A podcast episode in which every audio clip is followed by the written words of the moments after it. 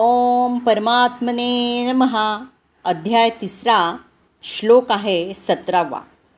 यहा तू आत्मरती एव स्यात आत्मतृप्त च मानवा. आत्मनी एव च संतुष्ट तस्य कार्यम न विद्यते. पण जो आत्म्यातच रममाण झाला आहे त्याचं जीवन आत्मसाक्षात्कारी आहे. आणि जो पूर्णपणे संतुष्ट होऊन आत्म्यामध्ये समाधानी आहे त्याला काही कर्तव्यच राहत नाही. तर जो मनुष्य आत्म्याच्या ठिकाणी रत असतो जो आत्मतृप्त असतो आणि आत्म्याच्या ठिकाणी संतुष्ट असतो अशा साधकासाठी काही कर्तव्य शिल्लक राहत नाही. अशा साधकासाठी हेच तर लक्ष होतं जेव्हा अव्यक्त सनातन अविनाशी आत्मतप्त प्राप्त झालं तेव्हा पुढं शोधायचं कुणाला? अशा पुरुषासाठी ना कर्माची आवश्यकता आहे ना कसली आराधनेची. आत्मा आणि परमात्मा हे एक दुसऱ्यांचे पर्याय आहेत. याचंच पुन्हा पुढच्या श्लोकांमध्येही चित्रण होत आहे. तर जो मनुष्य पूर्णपणे कृष्ण भावनाभावित असून त्या कर्मांमध्ये संतुष्ट आहे त्याला तर इतर काही कर्तव्य करावयाची राहतच नाहीत. हजारो हजारो यज्ञ केल्यानं हृदयातील धुतली जाणारी अशुद्ध मलिनता त्याच्या हृदयातून तात्काळ धुतली जाते. चेतनेच्या अशा शुद्धीकरणामुळं मनुष्याला भगवंताशी असणाऱ्या आपल्या शाश्वत संबंधाचं पूर्ण ज्ञान होतं. याप्रमाणे भगवत कृपेनं त्याचं कर्तव्य स्वयंप्रकाशित बनतं म्हणून त्याला कुठलंही बंधन राहत नाही. कृष्ण भावना भावित मनुष्य भौतिक कर्मात कधीच रममाण होत नाही. आणि मदिरा मदिराक्षी आणि इतर प्रलोभनांमध्येही तो कधीच आनंद प्राप्त करीत नाही. ता श्लोक बघूयात अठरावा. न एव तस्य कृतेन अर्थ हा अकृतेन इह कश्चन. न च अस्य सर्वभूतेषु कश्चित अर्थ व्यापश्रया आत्मसाक्षात्कारी मनुष्याला आपलं विहित कर्म करून कोणताही हेतू प्राप्त करावयाचा नसतो. तसेच या प्रकारचं कर्म न करण्याचंही त्याला काही कारणच नसतं. त्याचबरोबर इतर प्राणीमात्रांबरोबर अवलंबून राहण्याचीही त्याला काही आवश्यकता नसते. या संसारात ज्या पुरुषानं काही केल्यानं त्याला काही लाभ होत नाही आणि करायचं सोडून दिल्यानं त्याचं काही नुकसानही होत नाही. त्याचा सर्व प्राण्यांमध्ये स्वार्थ संबंध असत नाही. आत्मा तर शाश्वत सनातन अव्यक्त अपरिवर्तनशील आणि अक्षय आहे. ते जेव्हा त्यालाच प्राप्त केलं तर त्याच्यापासून संतुष्ट त्याच्यात तृप्त त्याच्यात ओतप्रतवस्थित झाल्यानंतर पुढे कोणतीही सत्ता नाही.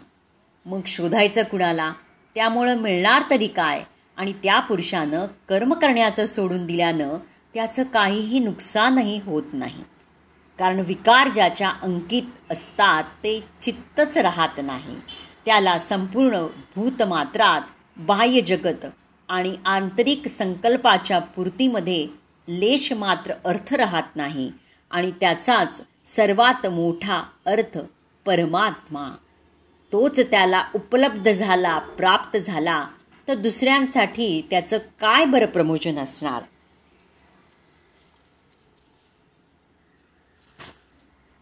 आता आपण बघूयात श्लोक एकोणीसावा. तस्मात असक्ता सततम कार्यम कर्मसमाचर असक्ता ही आचरण कर्म परम आपनोती पुरुषा. म्हणून कर्मफलांवर आसक्ती न ठेवता मनुष्यानं कर्तव्य म्हणून कर्म केलं पाहिजे. कारण अनासक्त होऊन कर्म केल्यानं त्याला परमेश्वर प्राप्ती होते. तेव्हा या स्थितीला प्राप्त करण्यासाठी हे अर्जुना तू अनासक्त होऊन कर्तव्य असं जे कर्म ते तू चांगल्या प्रकारे कर. कारण अनासक्त होऊन कर्मांचं आचरण करणारा पुरुष मोक्षप्रद मिळवतो. परमात्म्याला प्राप्त करून घेतो. नियतकर्म आणि कार्यकर्म एकच आहे. कर्माची प्रेरणा देताना पुढे पुढे श्रीकृष्ण सांगत आहेत. तर भक्तासाठी पुरुषोत्तम श्री भगवान श्रेष्ठ आहेत आणि निर्विशेष वादांसाठी मोक्ष किंवा मुक्ती सर्वात श्रेष्ठ आहे. जो मनुष्य योग्य मार्गदर्शनाखाली कर्मफलावर आसक्ती न ठेवता श्रीकृष्णांप्रित्यर्थ कृष्ण भावना भावित कर्म करीत असतो तो निश्चितच जीवनाच्या सर्वश्रेष्ठ ध्येयाप्रत प्रगती करत असतो. कुरुक्षेत्राच्या युद्धामध्ये अर्जुनाला श्रीकृष्णांप्रित्यर्थ युद्ध करण्यास सांगितलं होतं. कारण त्यानं युद्ध करावं अशी श्रीकृष्णांची इच्छा होती. सज्जन असणं अहिंसक असणं ही कुठली तर वैयक्तिक आसक्तीची अर्जुनाची बाब होती. परंतु परमेश्वरासाठी कर्म करणं म्हणजे फलांची अपेक्षा न ठेवता कर्म करणं होय. पुरुषोत्तम भगवान श्रीकृष्णांनी सांगितलेलं कर्म म्हणजे सर्वोच्च दर्जाचं परिपूर्ण कर्म होय. म्हणून यज्ञकर्मासारखी वैदिक कर्मकांड ही इंद्रिय तृप्तींच्या क्षेत्रात केलेल्या पापकर्मांचं शुद्धीकरण होण्यासाठी केली जातात. परंतु कृष्ण कर्म हे शुभाशुभ कर्मफलांच्या पलीकडे असणारं दिव्य कर्म असतं.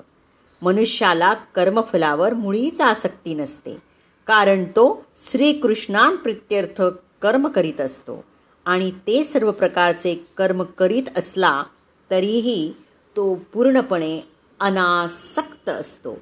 आता आपण आज श्लोक विसावा बघूयात. कर्मणा एव ही संसिद्धिम अस्थित जनक आदया लोकसंग्रहम एव अपि समपश्यन कर्तुम अर्हसी। जनक आदी राजांनी केवळ नियतकर्मे करून सिद्धी प्राप्त केली। म्हणून एकंदर सामान्य लोकांना शिकवण्यासाठी तू आपलं कर्म केलं पाहिजे। जनक म्हणजे राजा जनक नव्हे। जन्मदात्याला जनक म्हणतात। योग म्हणजे जनक होय। जो आपल्या स्वरूपाला जन्म देतो प्रकटही करत असतो योगानं युक्त असणारा प्रत्येक महापुरुष जनक असतो.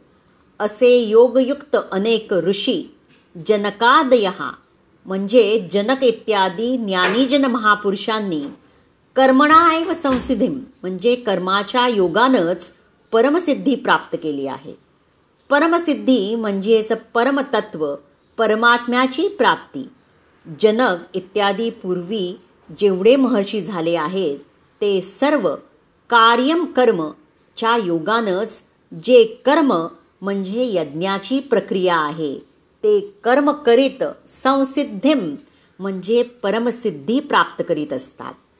परंतु प्राप्तीनंतर लोकांसाठी समाजासाठी कर्म करीत राहतात. लोकहितासाठी ते कर्म करतात. तेव्हा तू देखील परमात्म्याच्या प्राप्तीसाठी व परमात्म्याच्या प्राप्तीनंतर लोकनायक होण्यासाठी कार्य करण्याला योग्य नाहीस का? आत्ताच श्रीकृष्णांनी सांगितलं होतं की प्राप्तीनंतर महापुरुषानं कर्म करण्यानं ना काही लाभ किंवा न केल्यानं न काही नुकसान. परंतु लोकसंग्रहासाठी लोकहितेच्या व्यवस्थेसाठी ते चांगल्या प्रकारे नियतकर्माचं आचरण करीत असतात. जनकासारखे सर्व राजे आत्मसाक्षात्कारी होते. म्हणून वेदोक्त कर्माचं पालन करण्याचं त्यांना बंधन नव्हतं. तरीसुद्धी सामान्य लोकांना केवळ उदाहरण घालून देण्याकरता त्यांनी विहित कर्माचं आचरण केलं. जनक राजा हे सीतादेवीचे पिता आणि भगवान श्रीरामांचे सासरे होते. भगवंतांचे महान भक्त असल्यामुळे ते दिव्य आज्ञा आध्यात्मिक स्थितीत स्थित होते. परंतु ते मिथिलेचे म्हणजे जो भारतातील बिहार प्रांताचा एक विभाग आहे याचा राजा असल्यामुळे त्यांना आपल्या प्रजेला विहित कर्म कसं करावं याचं शिक्षण द्यावयाचं होतं. म्हणून भगवान श्रीकृष्ण आणि त्यांचा नित्य सखा अर्जुन यांना कुरुक्षेत्राच्या युद्धामध्ये लढण्याची आवश्यकता नव्हती. पण त्यांनी युद्ध केलंच कारण त्या सामान्य लोकांना हेच शिकवायचं होतं की ज्या ठिकाणी चांगला प्रतिवाद विफल होतो तेव्हा हिंसेचीही आवश्यकता असते. कुरुक्षेत्राच्या युद्धापूर्वी स्वतः भगवंताने युद्ध टाळण्यासाठी सर्व प्रकार प्रयत्न केले होते पण विपक्ष युद्ध करण्यासाठी निश्चयी होता. अशा योग्य कारणासाठी युद्धाची आवश्यकता असतेच. कृष्ण भावनेमध्ये स्थित असलेल्या व्यक्तीला जरी या जगाबद्दल यत्किंचितही आस्था नसली तरी तो लोकांनी कसं जीवन जगावं कसं कर्म करावं हे त्यांना शिकवण्यासाठी कर्म करतो. कृष्ण भावनेतील अनुभवी व्यक्ती असं आचरण करू शकते की त्यामुळे इतर सर्वजण त्याचं अनुसरण करतात आणि कसं ते आता आपण पुढच्या श्लोकांमध्ये उद्या बघूयात.